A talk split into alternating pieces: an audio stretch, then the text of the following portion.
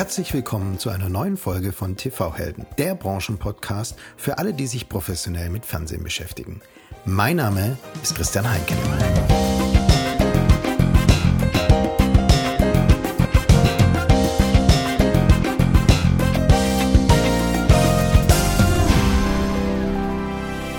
Und jetzt freue ich mich auf einen ganz besonderen Gast. Er hat schon VOD, Video on Demand verantwortet, da sind wir noch alle in die Videothek gelaufen. Seit seinem ersten Job ist er 100% digital. Und das, so viel darf man ja verraten, der erste Job war in den 90er Jahren. Mit seinen 20 Jahren Erfahrung im Internetbusiness, im Streaming und im Content hat er jetzt eine Marktlücke entdeckt und seine Idee von der VOD-Plattform verwirklicht. Willkommen, Radek Wagner, CEO der Deutschen Streaming Allianz. Vielen herzlichen Dank, Christian. Ich freue mich. Vielen Dank, Radek, dass du dir Zeit genommen hast, mit mir über VOD, äh, VOD in Deutschland zu sprechen und warum es neben Netflix und Amazon noch Platz für andere gibt. Aber bevor wir jetzt über Krimi Rausch, das ist dein Produkt, deine VOD-Plattform, sprechen, mhm. ähm, wollen wir erstmal dich noch näher kennenlernen. Und das ist ja sehr spannend. Ich habe ja eingangs gesagt, Du bist seit Anfang deiner Karriere hundertprozentig digital. Das heißt, du, du hast studiert an der TU Berlin und mhm. danach warst du bei der Digitalagentur ID Media. Ähm, was, was hast du in der Mühle des Agenturgeschäfts gelernt und warum würdest du einem jungen Absolventen so einen Start empfehlen? Also vorneweg, ich habe studiert, aber ich bin ein erfolgreicher Studienabbrecher. Also ich, ich versuche tatsächlich die Silicon Valley.com Geschichte Welle zu reiten. Sehr gut. Äh, das passt schon mal ganz gut. Äh, ja, Agentur hat sich äh, damals eigentlich bei mir relativ simpel ergeben. Man konnte woanders nicht äh, diese Sachen machen.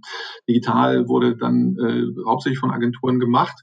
Und ID Media war eine der Agenturen, die dann tatsächlich zu der, zu der Dotcom äh, Zeit, Blase, ja, nennen wir es mal auch äh, beim Namen, an die Börse gegangen ist und, und plötzlich äh, mit, mit uns 300 äh, Projektmanagern, Designern, Programmierern irgendwie 750 Millionen Euro schwer war zu ihrer besten Taxierung.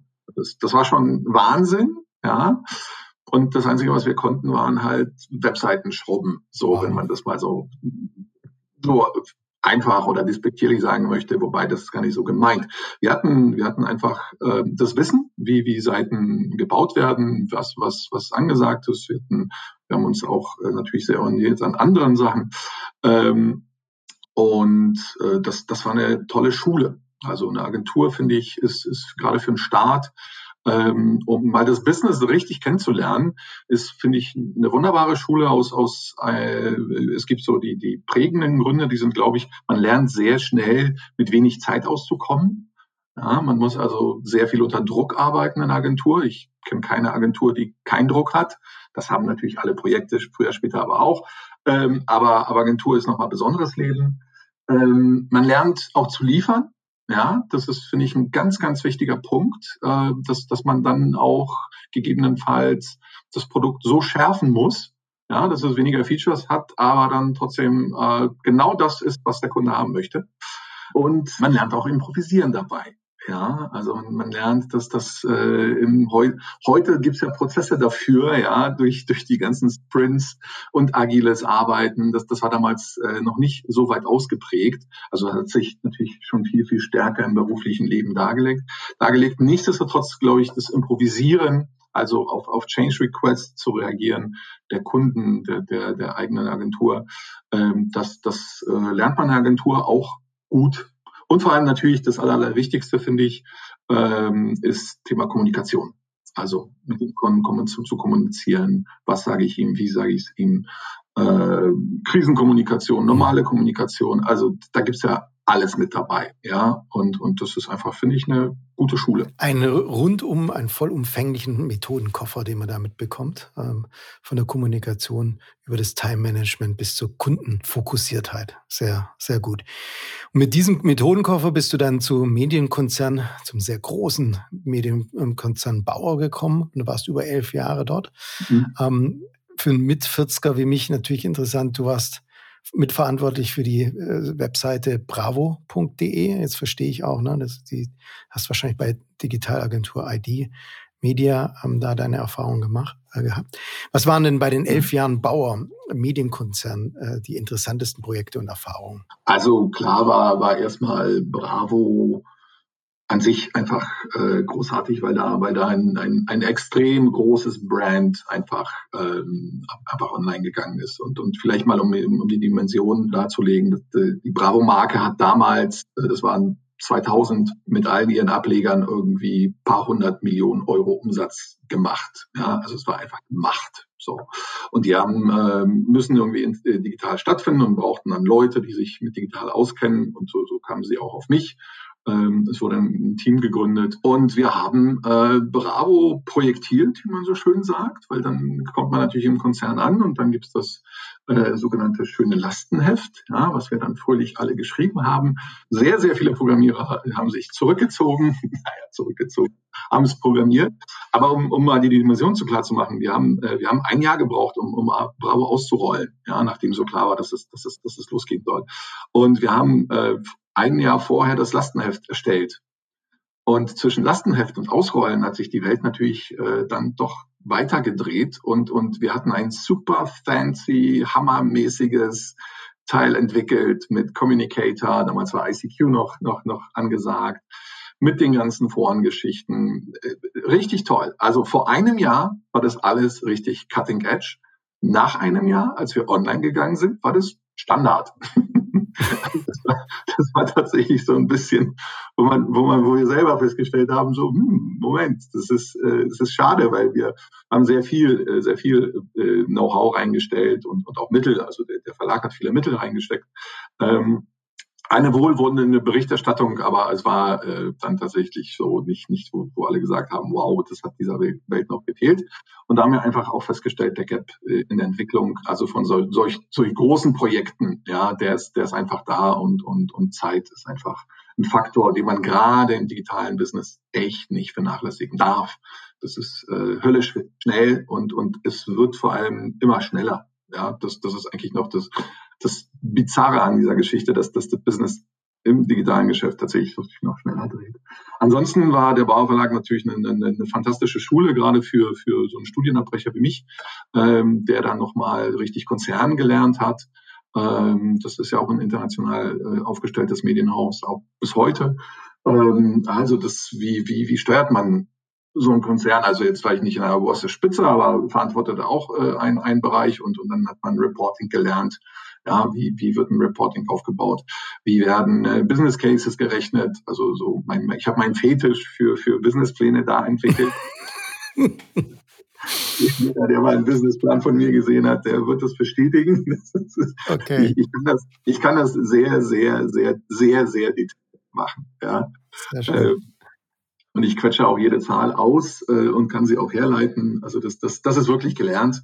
Ähm, und, und man hat auch gesehen, dass natürlich solche Läden komplett über Zahlen gesteuert werden. Ja, also dass das, Berichtswesen entsprechend da ist. Ähm, dann hatte ich dann auch für mich doch eine tolle Entwicklung machen können. Ähm, man wird es heute nicht mehr glauben wollen, aber solche Seiten wie Praline und, und Coupé waren zu ihrer Zeit, also 2001, 2002, waren das die größten Webseiten Deutschlands äh, mit den meisten Besuchern. Ja, einer der Gründe, warum die IVW irgendwann General Interest eingeführt hat, weil Spiegel und Stern und Bild sich darüber geärgert haben, dass äh, Praline und Coupé vor ihnen steht. Und ähm, natürlich äh, habe ich dann gesehen, dass, dass in diesem Bereich auch natürlich das, äh, anders Geld verdient wird. Also es wird direkt beim Kunden verdient. Die Kunden sind ja bereit, dann für solche Inhalte zu zahlen. Und das ging damals los mit, mit Bannergeschichten, was natürlich Deiler aufgemacht haben, was wir nicht selber gemacht haben, wir haben sie vermarktet natürlich, aber wir haben, ist total spannend. Ich habe mir da auch äh, im Vorfeld ja geguckt, wir haben äh, Payment aufgebaut 2004, 2005, ja, eigenes Zahlungssystem was heute Fintech heißt. Ja, wir haben, natürlich waren wir damals überhaupt nicht in der Lage zu abstrahieren, wohin das mal gehen wird. Für uns war das, ja klar, du brauchst ein Zahlungssystem, baust du dir halt, ne? Hast mhm. du und, und los geht's ähm, dass, dass das natürlich irgendwann solche Dimensionen annimmt, wie, wo wir heute unterwegs sind, ja, und Fintech-Unternehmen ja natürlich noch viel, viel breiter aufgestellt sind. Muss ich sagen, so weit habe ich nicht gedacht. Ja, fand ich extrem spannend. Und ich hatte die Möglichkeit natürlich äh, auch in diesem Zeitraum mein erstes äh, Video-on-Demand-System zu bauen. Und das war damals auch schon äh, sehr professionell, weil wir auch schon mit DRM gearbeitet haben, also Digital Rights Management. Das ist immer sozusagen die Verschlüsselungstechnologie, die von den Studios äh, akzeptiert ist, und zwar von den Hollywood-Studios.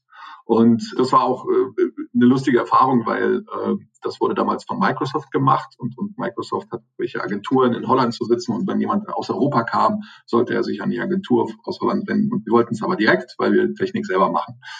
Und dann kam die äh, gute, das gute alte Faxgerät zum Tragen. Und ich hatte, ich hatte Glück, dass tatsächlich ein Bekannter von mir zu der Zeit bei Microsoft tätig war und dass der den Microsoft dann erklärt hat, der Bauer Verlag ist ein seriöses Unternehmen aus Deutschland und den kann man solch ein System anvertrauen.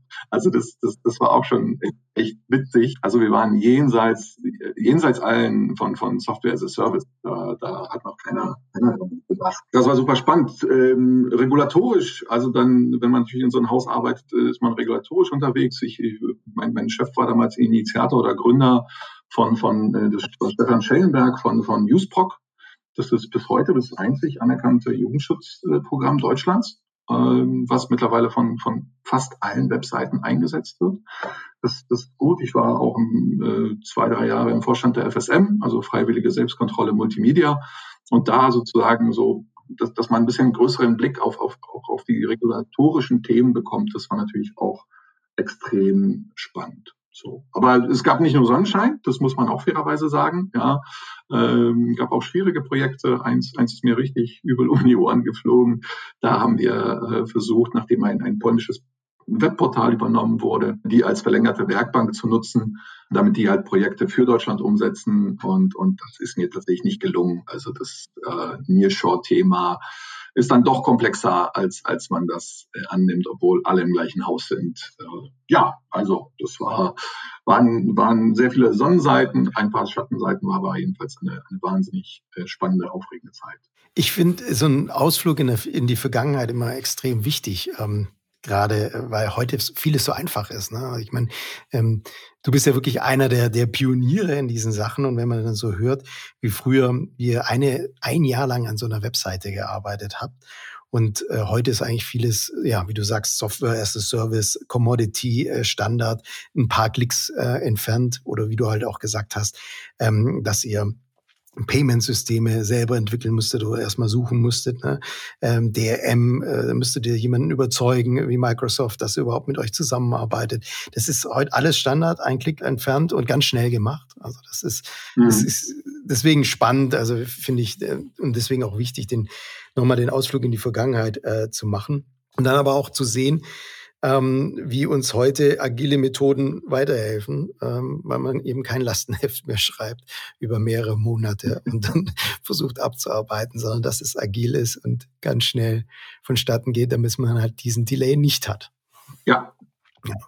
Und so bist du wahrscheinlich auch rangegangen an ein neuestes Projekt. Du bist heute CEO der Deutschen Streaming Allianz und im Mai diesen Jahres wurde krimirausch.de gestartet. Mhm. Ähm, krimirausch.de, die größte und günstigste Krimiserie Flatrate Deutschlands. Also, was ist Krimirausch?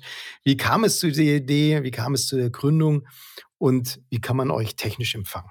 Ja, das ist, das ist so, das, man, man hat ja irgendwie so sein Herzensprojekt. Ja? Jeder, jeder wollte, glaube ich, von uns mal, als man noch früher da war, sein Drehbuch schreiben oder, oder whatever. Ja? Und, und ich habe irgendwann für mich festgestellt, ich mache VOD schon so lange, und äh, war jetzt nicht nur, dass ich gesagt habe, oh mein Gott, ich brauche unbedingt ein BOD-System. Äh, das, das nicht unbedingt. Aber was, was, was mir in, im Laufe der Zeit aufgefallen ist, ich habe ein Projekt noch für die Bundesliga gemacht, 2019, ähm, wo wir auch ein MVP für die gebaut haben und habe sozusagen zu dem Zeitpunkt mal gesehen, wie man auf grüner Wiese äh, heute Systeme aufsetzt. Also genau das, was, was, was man sozusagen, wie macht man das heute eigentlich? Mit den ganzen, mit den ganzen Cloud-Systematiken, die dahinter stehen. Also ein ABS, Payment ist da, äh, alle Services, die, die, die wir brauchen, CRM ist da, Mailing-Tools sind da, äh, Auth-Systeme, also alle Systeme, die man sieht, die wir vorher selber gebaut haben, weil sie es nicht gab, das ist heute einfach alles vorhanden.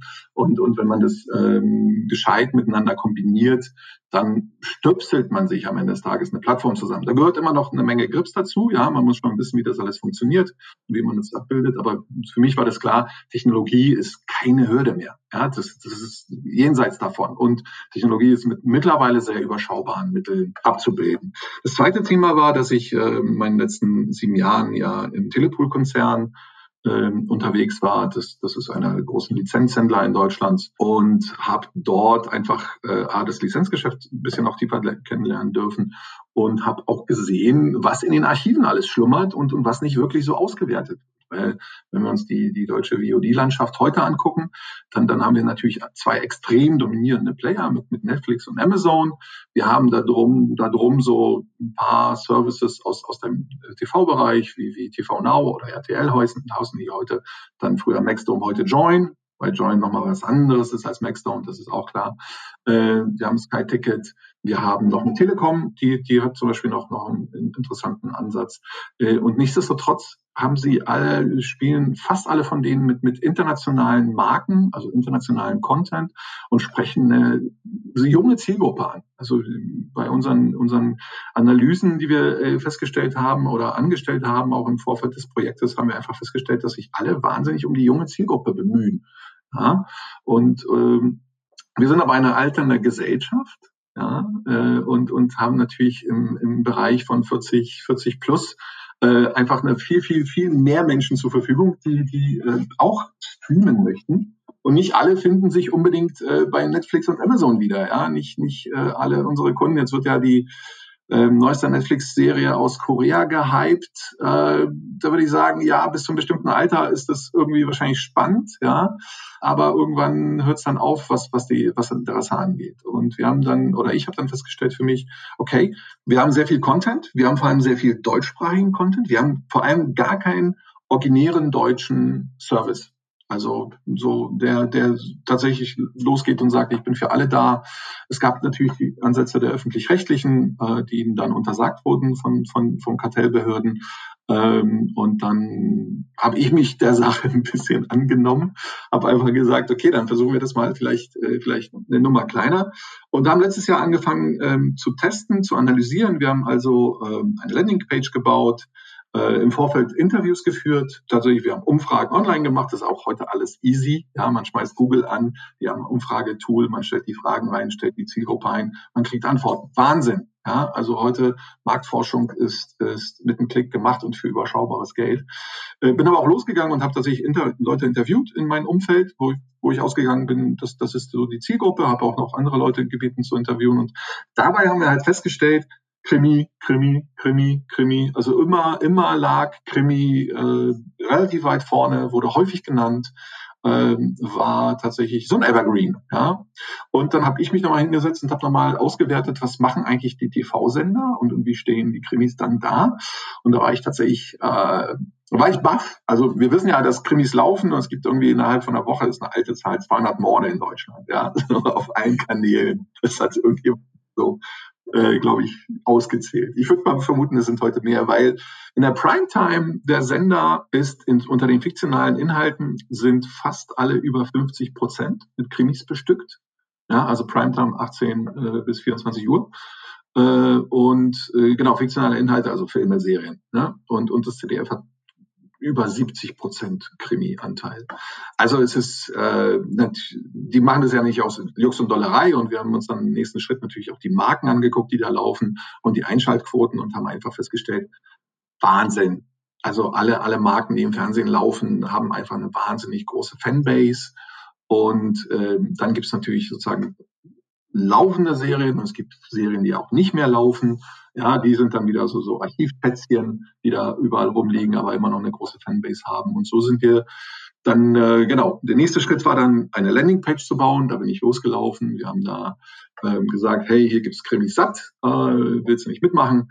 Haben dann Werbung bei Facebook dafür geschaltet und haben einfach durchgemessen, wie viele Leute gehen, gehen rein. Wir haben kein Targeting gemacht, also gar, gar nichts eingeschränkt in der Werbung, ist komplett auf Deutschland fokussiert und haben zwei Sachen rausgefunden. Wir haben festgestellt, wer unsere Zielgruppe ist, weil das sind die Leute, die draufgeklickt haben. Das kann man sehr, sehr gut auswerten nachher bei Facebook und Google. Und das, die zweite Dimension war, wie weit, also die kommen nicht nur auf die Seite, sondern die klicken auch noch, ja, will ich haben oder will ich kaufen. Ja, also auch diese, diese zweite Dimension haben wir durchgemessen und haben festgestellt, dass es wirklich wahnsinnig starke Zahlen waren. Also wirklich äh, KPIs, von denen man, ja, wo man sagt, ja, der Case könnte aufgehen. Und so sind, ist dann die Entscheidung gefallen im, im September letzten Jahres äh, zu sagen, okay, den Weg gehen wir. Ich habe noch, äh, noch, noch Partner an Bord. Der eine liefert die Technologie bei und wir haben uns die Zahlen gemeinsam angeguckt und haben gesagt, alles klar, wir laufen los. Parallel dazu haben wir natürlich auch schon Kontakt mit den Lizenzgebern aufgenommen, mit den ersten und, und haben uns einen ersten Stock von Filmen gesichert und, und im Mai sind wir dann offiziell losgelaufen. Mega, also es ist super interessant äh, zu hören, wie du da rangegangen bist. Äh, jetzt, wenn ich das so höre, völlig logisch. Ähm, aber ich finde es genial, dass du eigentlich mit Informationen, die, die zugänglich ist, ja, die, ähm, dass du dir da so geholfen hast, dass, mhm.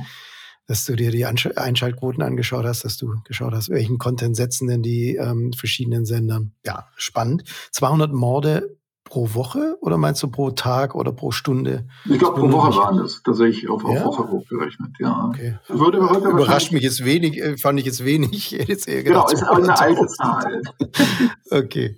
Bei dir sind dann 200 Morde am Tag äh, äh, angesagt, dann wahrscheinlich. Ich, ich kann wahrscheinlich, äh, ich kann wahrscheinlich, warte mal, ich komme ungefähr auf 2000 Morde momentan. ist, ist Krimi denn eine deutsche Sache oder ähm, siehst du jetzt auch schon die Internationalisierung vor auf jeden oder ist es äh, eher ein deutschsprachiges Thema? Nein, das ist, das ist, das, das ist schon ein internationales Thema. Also mhm. so Krimi funktioniert äh, in, in, nicht in allen Ländern, aber, aber in, in vielen Ländern. England ist, glaube ich, auch, auch ein sehr, sehr stark geprägtes Krimiland. Äh, wir haben auch schon den ersten, tatsächlich einen ersten, erste Anfrage aus der Slowakei gehabt von, von einem, von einem Pay-TV-Betreiber dort, der gesagt hat, hey geil, Krimi-Rausch, lass uns das mal auch hier machen. Ja. Ähm, also Internationalisierung ist ein Thema, ist natürlich sehr stark contentabhängig, wobei wir wissen, dass es auch einiges an Formaten gibt, die, die aus Deutschland international funktionieren. Äh, Derek war ein riesen Exportschlager, ja. Der alte war ein riesen Exportschlager. Gut, zu der Zeit gab es auch noch nicht so viele Krimis, aber, aber das, ich glaube, so die, die Machart der deutschen Krimis wird, wird international auch sehr geschätzt. Ja, wir sind ja, wir sind ja nicht, nicht unbedingt dafür bekannt, dass wir jetzt allzu brutal oder, oder blutrünstig äh, da zu, zu, zugange gehen. Ähm, und ich glaube, dass das, das gefällt vielen. Internationalisierung ist ein Thema, ist aber tatsächlich jetzt nicht unsere Priorität eins. Ähm, das äh, müssen noch zwei, zwei, drei Sachen haben wir vorher vor der Brust. Mhm. Ähm, aber klar, ein, zwei Märkte haben wir so im Hinterkopf, äh, die, die wir bestimmt mhm. äh, gut bespielen können. Derek war, glaube ich, mal das erfolgreichste deutsche Format weltweit und ging besonders gut in Japan. Fand ich auch spannend. Ist es denn schwer für euch jetzt an Content zu kommen? Weil du, du hast vorher gesagt, die Libraries sind da, ähm, eigentlich ist genug da. Tatsächlich war es nicht so schwer. So, mhm. also muss ich sagen. Es ist, wobei das ist jetzt nicht so, oh Gott, jetzt äh, kommt da endlich, es war nicht so, dass jetzt kommt endlich einer, der will, der will das haben, sondern natürlich bin ich auch ein bisschen verwandelt im Markt und, und die Leute wissen dann auch, dass, dass ich in der Lage bin, so ein System hinzustellen. Wir haben dann aber tatsächlich, als wir die Konzepte vorgestellt haben, in, in welche Richtung wir laufen äh, und was wir machen wollen, haben wir wahnsinnig viel Wohlwollen gespürt. Mhm. Also das war wirklich, auch gerade auf der Content-Seite war das so, so wo, wo man wirklich das, das Gefühl hatte, cool, äh, schön, sie haben es sie haben's sofort verstanden. Also das ist auch so ein, so ein Thema, Krimi-Rausch muss man niemandem erklären. das ist einfach, das, das, das spricht für sich selbst. Mhm. Ähm, und, und ja, und, und die alle, alle sind natürlich äh, sehr am, am Erfolg interessiert und, und unterstützen uns tatsächlich, wo sie, wo, sie, wo sie können. Wir haben so die ersten Deals gemacht und seitdem wir online sind, haben wir tatsächlich auch, mittlerweile kommen die Leute auf uns zu. Also das, das ist jetzt nicht so, dass wir jetzt jedes Mal den Hörer in die Hand nehmen müssen. Das tun wir natürlich auch.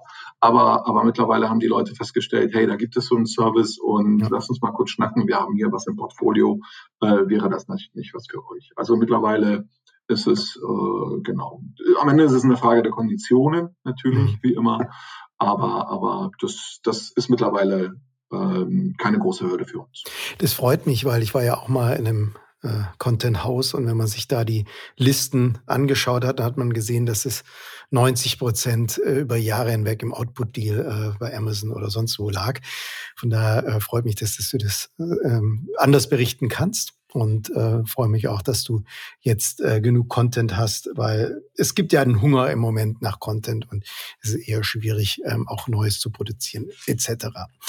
Ähm, du hast angesprochen, Krimi Rausch bestimmt die Zielgruppe. Wer genau ist jetzt die Zielgruppe und wie vermarktet ihr Krimi Rausch an die Zielgruppe? Die Zielgruppe lässt sich äh, relativ, relativ einfach äh, zusammenfassen, weil wir, wir das eher in der Alterskohorte sehen. Ja? Krimi, Krimi ist ein Thema, das wird von allen als Nische benannt, was, was ja richtig ist, es ist ein Genre.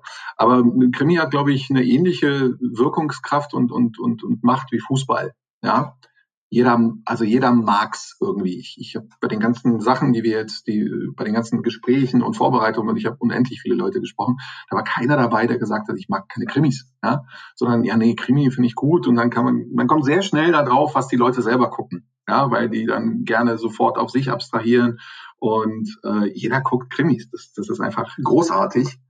Und jetzt habe ich die Frage vergessen. wer die Zielgruppe ist. Ähm, also so ist quasi jeder. Oder Nein, seid ihr genau, spitz unterwegs? Genau, nicht unbedingt, also nicht unbedingt jeder, aber wir, wir adressieren die Zielgruppe so ab 35 aufwärts.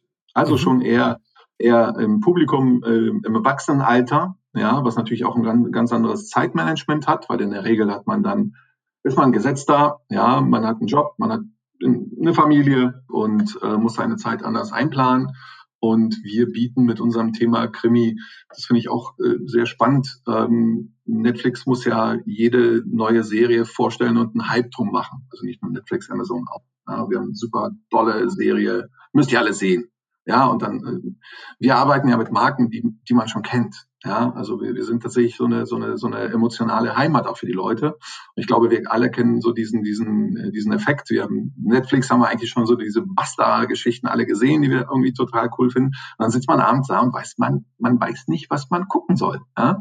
Und setzt sich von links nach rechts. Und, und ich glaube, da sind wir ganz gut aufgestellt, dass, dass wir einfach sagen, hey, ah, jetzt doch nochmal in Bilsberg gucken, ja, nochmal in Hellen Dorn gucken ähm, großartig. Und das, das, das ist so ein bisschen, was wir, was wir anders fahren und was wir gar was ich gar nicht, überhaupt nicht als Nachteil sehe, ähm, weil wir, weil wir den Vorteil haben, unsere, für unsere Produkte wird permanent Werbung im Fernsehen gemacht, weil diese Serien laufen halt noch zum großen Teil.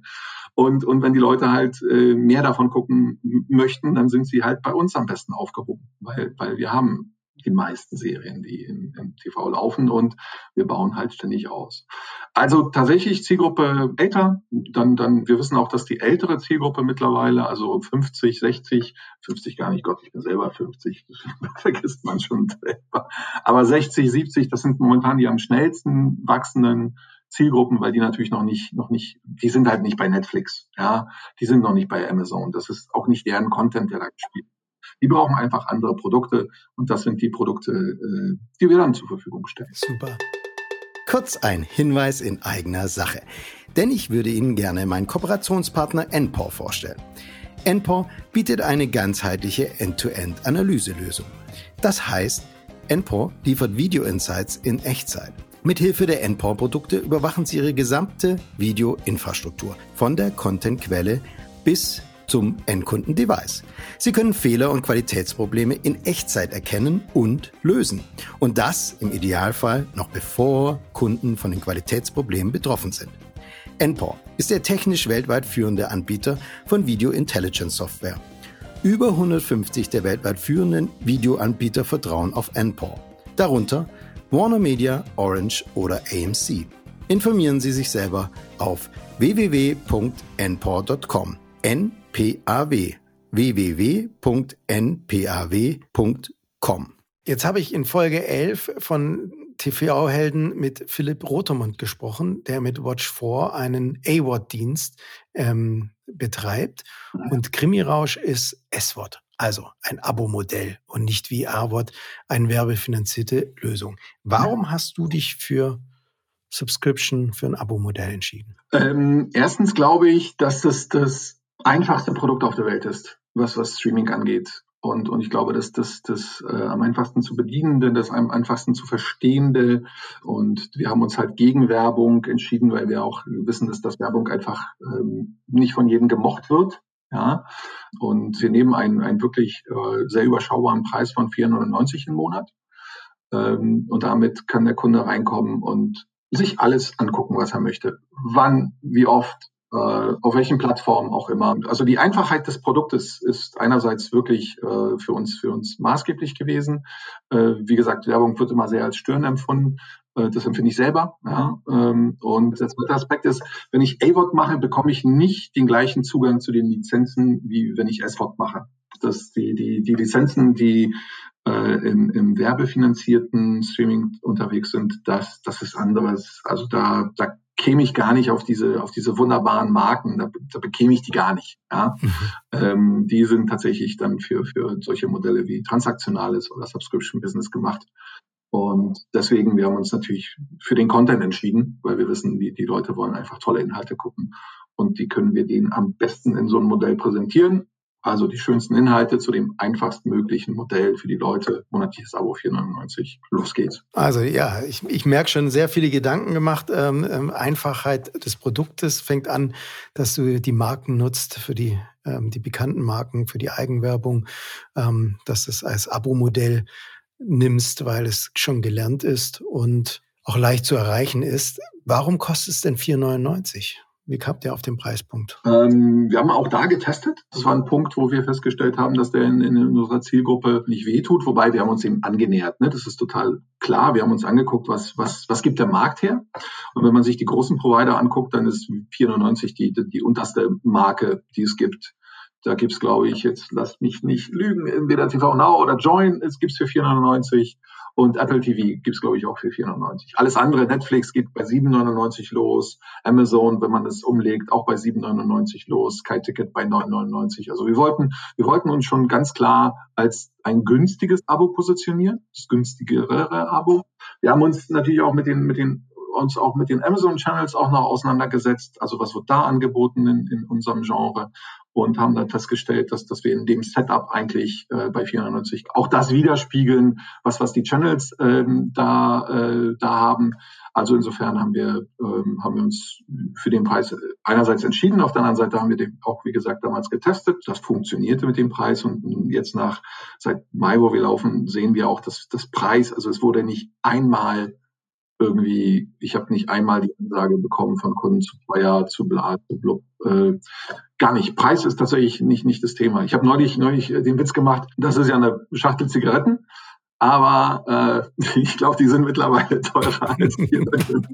Es ist billiger als die Schachtel Zigaretten. Es ist billiger als eine Schachtel ja. Zigaretten. Korrekt. Und Passt auch, auch wieder schon wieder zu Krimi irgendwie. Warum auch immer. Ja. Äh, Radek, du siehst Grimmi Rausch selber als Zweit- oder Dritt-Abo und nicht im Wettbewerb mhm. zu Netflix oder Amazon. Ähm, wenn jetzt die nicht die Global Mainstream VOD Portale dein Wettbewerb sind, wie differenzierst du dich denn gegen die kostenlose Konkurrenz der öffentlich-rechtlichen Mediatheken? Genau, also auch die sehe ich nicht als Konkurrenz, sondern auch die nehme ich tatsächlich als als als äh, Werbeportal wahr. Die Mediatheken haben haben einfach ähm, haben ein Thema, das äh, ist sehr simpel erklärt. Nach der Erstausstrahlung eines Filmes oder einer Serie darf diese Serie maximal sechs Monate auf der Mediathek sein. Dann muss sie offline gehen. Ja, das heißt, die Mediathek ist immer ein Abbild der im Serienbereich der letzten sechs Monate. Und das ist, das ist, das ist schon viel. Das, das darf man nicht, nicht unterschätzen. Aber äh, wenn wir uns jetzt ein Beispiel nehmen, Rosenheim Cops, ja, glaube 22 Staffeln mittlerweile, ähm, hammer erfolgreiche Vorabendserie, äh, toll, toll gemacht, äh, tolle Charaktere.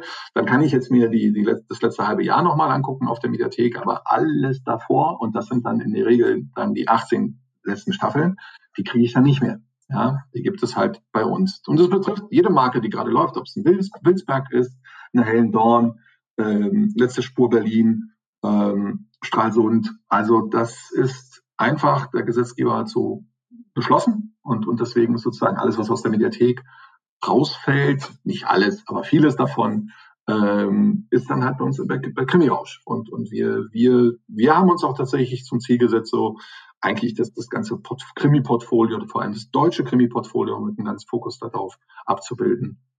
Und da sind wir gut dabei. Und ja, das ist die Differenzierung zu den Mediatheken. 22 Staffeln werde ich mir in 30 Tagen Testabo nicht reinziehen können, glaube ich. Ähm, ich habe auf LinkedIn gesehen, dass du stolze 74 Prozent Conversion Rate aus 30 Tagen Testabo vermeldet hast.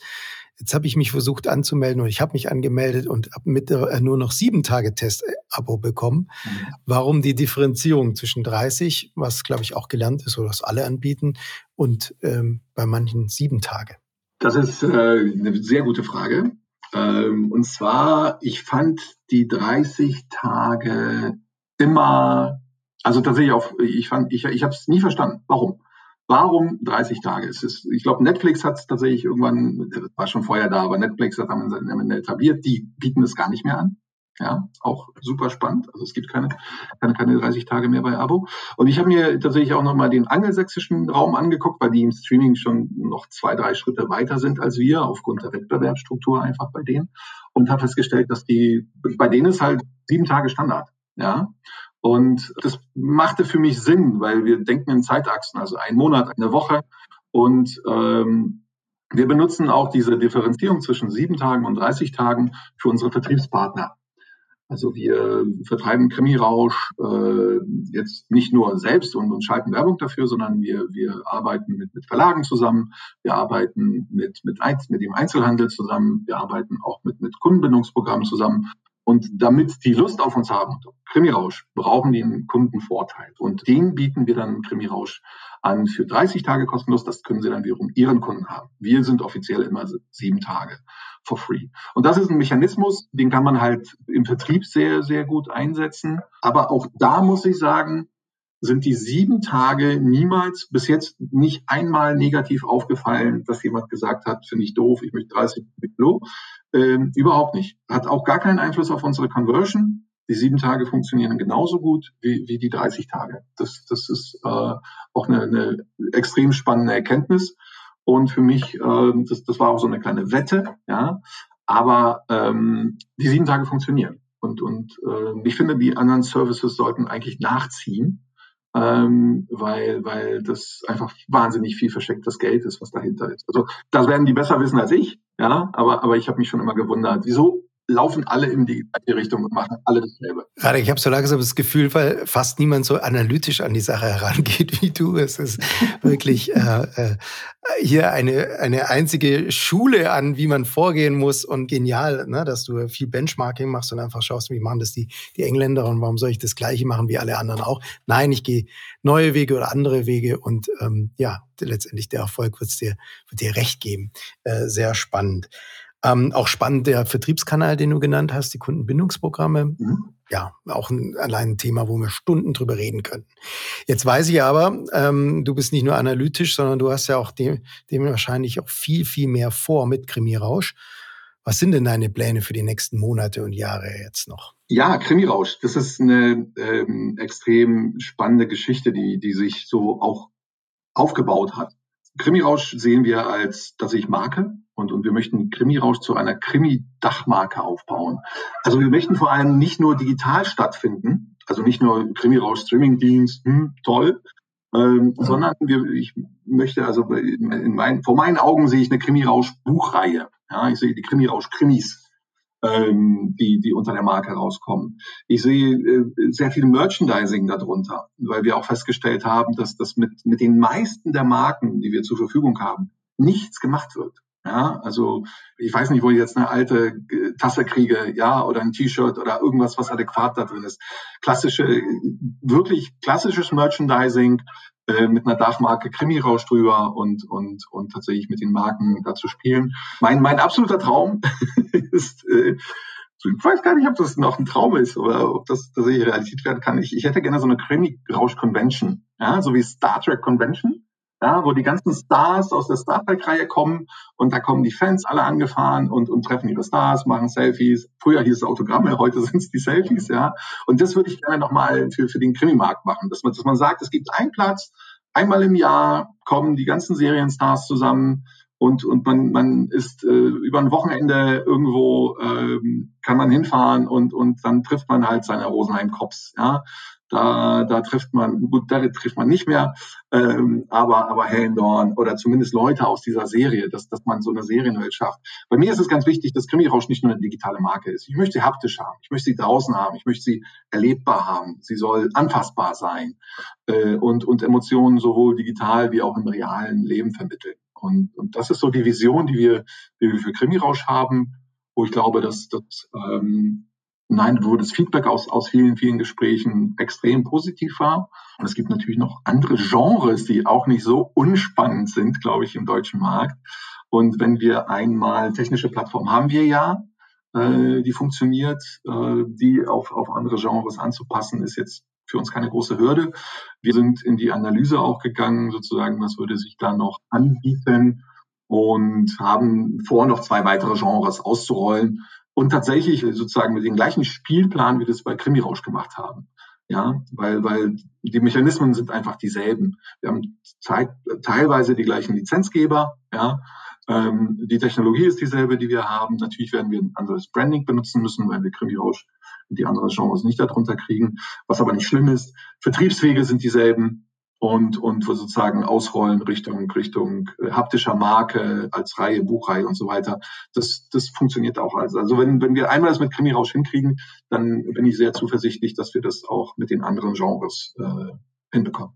Und wenn du jetzt einen Ausblick wagst auf die nächsten fünf Jahre, ist das etwas, ähm, wo du sagst, im, im VOD-Bereich werden die Zielgruppen immer spitzer und es werden immer mehr solche Plattformen gehen, die auch wirklich in jede, die letzte Nische noch reingehen und dort ein Angebot bieten? Oder ist es dann doch wieder mehr die großen Aggregationsplattformen? Also ich glaube, wir stehen tatsächlich erst am Anfang von, von, von Streaming. Es würde mich wundern, wenn, wenn, die, wenn die Welt jetzt schon verteilt wäre und auch Deutschland. Also das, das, das ist unvorstellbar.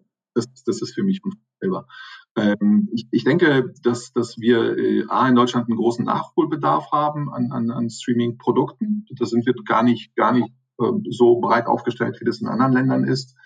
Ähm, die werden kommen. Es wird natürlich die Gener Generalisten geben. Ähm, die werden sich, da wird es auch früher oder später eine Marktbereinigung geben, ja, weil, weil es, ich weiß nicht, ob, ob Paramount, Warner, Netflix, Amazon Prime, wer sich dann auch Disney, die sind ja noch anders aufgestellt. Also ich glaube, da wird es eine Konsolidierung geben, weil, weil die Studios auch nochmal ihren Weg finden müssen und vielleicht wird sich der eine mehr auf Asien konzentrieren, der andere mehr auf Europa. Ein, ein, zwei, drei Player werden garantiert global spielen. Und ich glaube, das wird noch mehr lokale Services geben. Ich glaube, da, das, da stehen wir komplett am Anfang. Deswegen sehen wir auch, dass Krimirausch einfach fantastisch funktioniert, also sowohl bei den Partnern wie auch bei den Kunden das extrem gut angenommen wird, weil, weil das, man das Gefühl hat, das ist so ausgetrocknet Land und wir kommen so gerade mit ein bisschen Wasser und das wird super gerne angenommen. Ähm, weil ich glaube auch lokal, wir brauchen lokale Dienste. Nicht, nicht alle wollen internationale Serien sehen. Ähm, wir, wir müssen unseren, unseren Content, der da ist, und wir haben fantastischen Content. Also wir haben wirklich in Deutschland nicht nur der jetzt produziert wird, aber auch rück, rückwirkend gesehen einfach tolle, tolle, tolle Formate, ähm, und, und die, die brauchen auch eine entsprechende Heimat. Also, und ja, es wird spitzer werden, auch in der Zielgruppe, da bin ich mir auch sicher. Also Special Interest Angebote werden, werden zunehmen. Das Ganze, das sieht man an dem Anime-Thema, was äh, funktioniert, was tatsächlich auch global funktioniert, weil es ein globales Thema ist. Ich, Horror ist auch noch so eine, so, eine, so eine zweite Nische, die schon immer global gespielt wurde. Ich habe tatsächlich beim Bauer Verlag mein erstes Horrorfilmportal gebaut, weil da war es am einfachsten an Lizenzen zu kommen. Äh, es war nicht von Erfolg gekrönt, aber es war super spannend. War super spannend. Es war transaktionales Business, war einfach viel zu früh damals. Ähm, und ja, da, da werden, werden, Sachen kommen. Da werden, da werden viele, viele, viele Sachen kommen. Und es wird eine Mixtur, glaube ich, auch geben, weil ähm, ich glaube, das wird jetzt nicht alle Formate werden jetzt unbedingt jetzt fiktional sein, zu Themen gebunden sein. Es wird äh, selbst produzierte Themen geben, Ed Educationals, also alles, was, wo man noch was lernen muss. Ich glaube, es wird einen großen, großen Mix an Services geben mit verschiedenen Stoßrichtungen, mit verschiedenen Ansätzen an die Zielgruppe. Lean back, mach mit, äh, sei Teil davon. Wir sind eine Community. Ich glaube, da, da, da stehen wir komplett am Anfang, was, was, so, was so Streaming angeht und was man mit Streaming alles machen kann. Ja. für jeden etwas. Und äh, ja, ja äh, spannender Ausblick, insbesondere hinsichtlich der einzelnen Zielgruppen und auch, ähm, dass es immer mehr Plattformen geben wird. Vielleicht gibt es dann auch wieder eine Konsolidierung, wie du ge genannt hast. Auf jeden Fall ähm, mit dem lokalen Content hast du absolut recht. Da hat dir ja auch letztens ein CEO eines äh, namhaften weltweiten Players, glaube ich, recht gegeben, der jetzt 500 Millionen in deutschen Inhalte investieren möchte. Radek, vielen, vielen herzlichen Dank in die spannenden Einblicke in deine 20 Jahre Berufserfahrung und natürlich all diese Insights zum Thema VOD und ähm, dem Fernsehmarkt als solches. Ich könnte noch stundenlang mit dir sprechen. Ich wünsche dir und deinem Team von Krimi Rausch viel, viel Erfolg bei der Vermarktung deutscher Krimis und äh, ja, bedanke mich nochmal für das Gespräch. Lieben Dank, Christian. Ja, hat super viel Spaß gemacht. Vielen Dank für, für ja, wirklich schöne Stunde, wo, wo ich auch ein bisschen äh, rück, zurückblicken konnte. Hat mir auch sehr viel Spaß gemacht. Und ja, bis zum nächsten Mal, würde ich sagen. Bis demnächst auf jeden Fall. Und Ihnen, liebe Zuhörerinnen und Zuhörer, danke ich fürs Einschalten. Wenn es Ihnen gefallen hat, dann abonnieren Sie doch diesen Podcast. Anregungen und Empfehlungen senden Sie bitte an mail.tvhelden.com. Ich bedanke mich bei NPOR für die Unterstützung dieser Folge und sage auf Wiederhören, Ihr Christian Heinkele.